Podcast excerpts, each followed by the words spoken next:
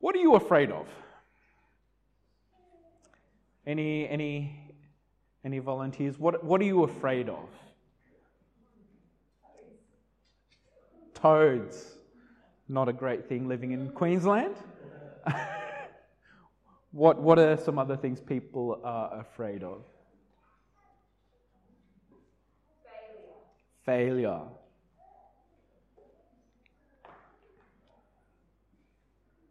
Anyone else? The future.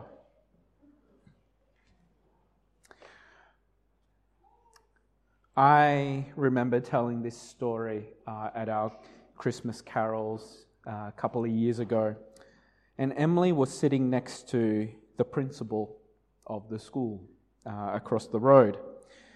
And the principal turned to her and said, How would you feel if you saw these angels appear? And she said, I would be terrified. She was three.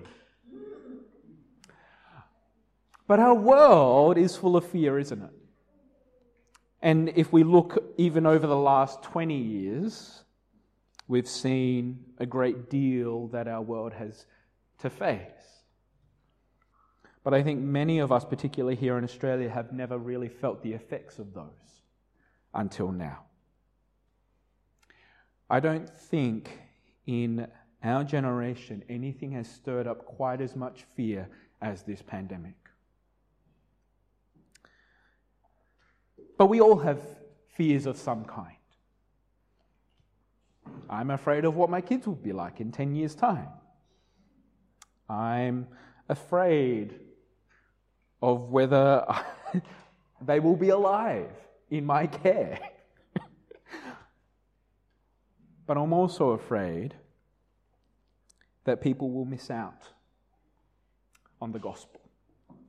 That people will come to church week in, week out and miss the gospel, the life, the hope, and the salvation that is found in Jesus. That's one of my greatest fears. And I'm sure you have any number of fears fear of failure, fear of the future, fear of toads, spiders, small spaces. I'm sure we could fill the wall with different fears. And as we've gone through the Christmas story, we find there is fear. At the beginning, we hear, hear of Zechariah, a priest who goes to the temple and an angel appears to him, and he is afraid. An angel appears to a young teenage girl, and she is afraid. And we've just read of the angels appearing to shepherds, and they are afraid. And like Emily, when she was asked how she would feel, they were terrified. But in each of those cases, what I want us to reflect on are these words Do not be afraid. Do not fear. And these words are repeated over and over and over again through Scripture. Do not fear. Do not be afraid. Yes, an angel of God is standing before them and they say, Do not be afraid.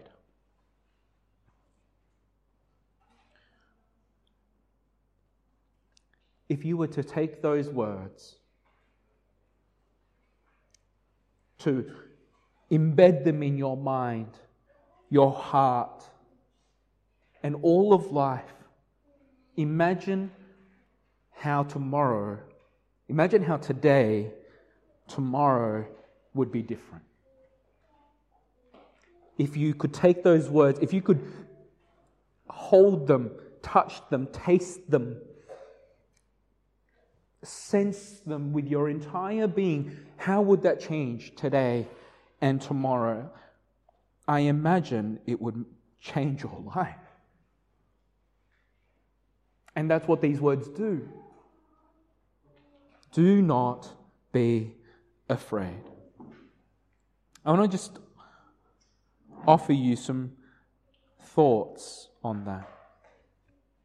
First and foremost, when we understand what this means for the Christian, for the person who comes to God, do not be afraid. The first thing is that it results in glorifying and praising God. When Zechariah finally understood what God had done, he praised God. When Mary understands these words, she praises God. When the shepherds see Jesus, they praise God.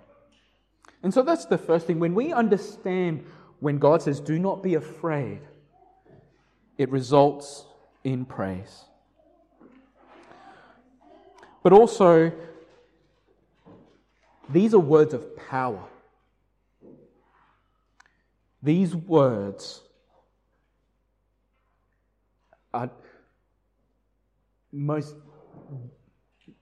best seen at the cross. And we're reminded that even though we reflect and celebrate the birth of Jesus, we know what's coming. And what's coming is the cross. And these words ring right from the beginning all the way to the cross. Do not be afraid. And at the cross, Jesus says, It is done. I have conquered sin, I have conquered death, I have conquered all of your fears. And so, as we praise God, we also remember that Jesus has conquered sin, death, and all that we might fear. For the Christian, that's great, great news. That we can walk with Jesus and know that He has conquered all of these things that we fear. But if you haven't come to Jesus, then that's what you need to do. The only solution to fear is to come to Jesus. And that translates into how we live. As we leave from this place, as we go out into the world, as we go to work, as we go to school, as we go out to our families, our world is in fear. But in Christ, we need not fear. People are afraid of this pandemic.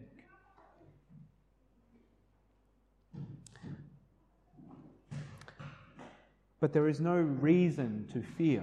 Now, there is reason to be careful, there is reason to be wise, there is reason to make sure we take the proper care of ourselves and each other. But there is no reason to fear. Some of you may have seen uh, a quote from Martin, Martin Luther um, going around over these last couple of years.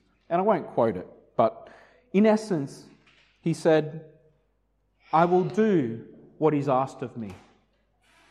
I will follow government regulations. I will do what is needed to protect myself. I will look after my health for the sake of others. But I will not fear to go and help those in need. And so, for the Christian who understands that there is no fear in Christ, we do what we need to do. We follow the precautions and the necessary things to keep ourselves healthy. But because we do not have any fear in Christ, when those who are in need need our help, we can go. And that's what fear does it opens the door to love and care for those who are in fear. As a church, it means that we have no fear of the people who walk through these doors. We can open our doors, we can open our arms, we can open our homes to people of all kinds. Because there is no fear in Christ. There are people who fear others because of where they've come from, because of a particular people that they belong to. People fear others, but in Christ, we understand there is no reason to fear, and so we can open our doors and our homes and our lives to one another. There is the fear of failure, there is the fear of the future. But again, we come to Christ knowing that He has conquered all these things and that He is the King. And so, where there is failure, there is grace. Where there is uncertainty about the future, there is assurance that our God is eternal and sits on the throne forever and ever, and all authority in heaven and earth and on earth belongs to Him. And so, whatever fear exists, it is conquered and it is overcome in Christ. And that changes everything. Let me finish with these words of Jesus.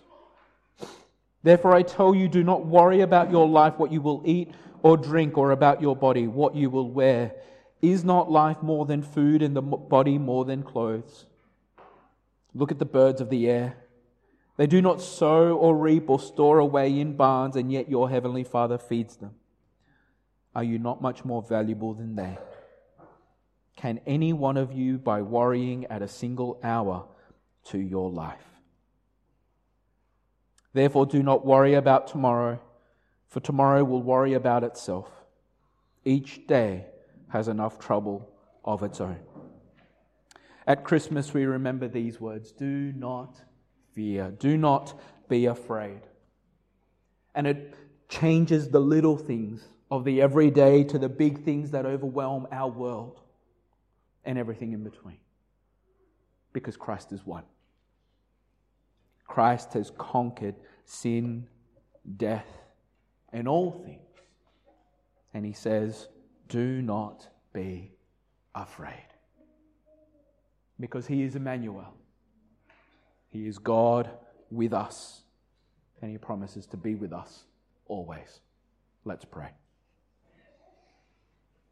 Heavenly Father, what amazing news. What good news. We remember as we celebrate your birth. Do not fear. Do not be afraid. Lord God, would you meet each and every one of us and speak into each one of our fears? Speak with grace, mercy, and love that we might know the power of these words and the power of your gospel, that we might find life in the Lord Jesus. So help us to come to him today as we remember that he has come. And as humbly as he has come into this world, he is also the glorious King who sits on the throne of heaven.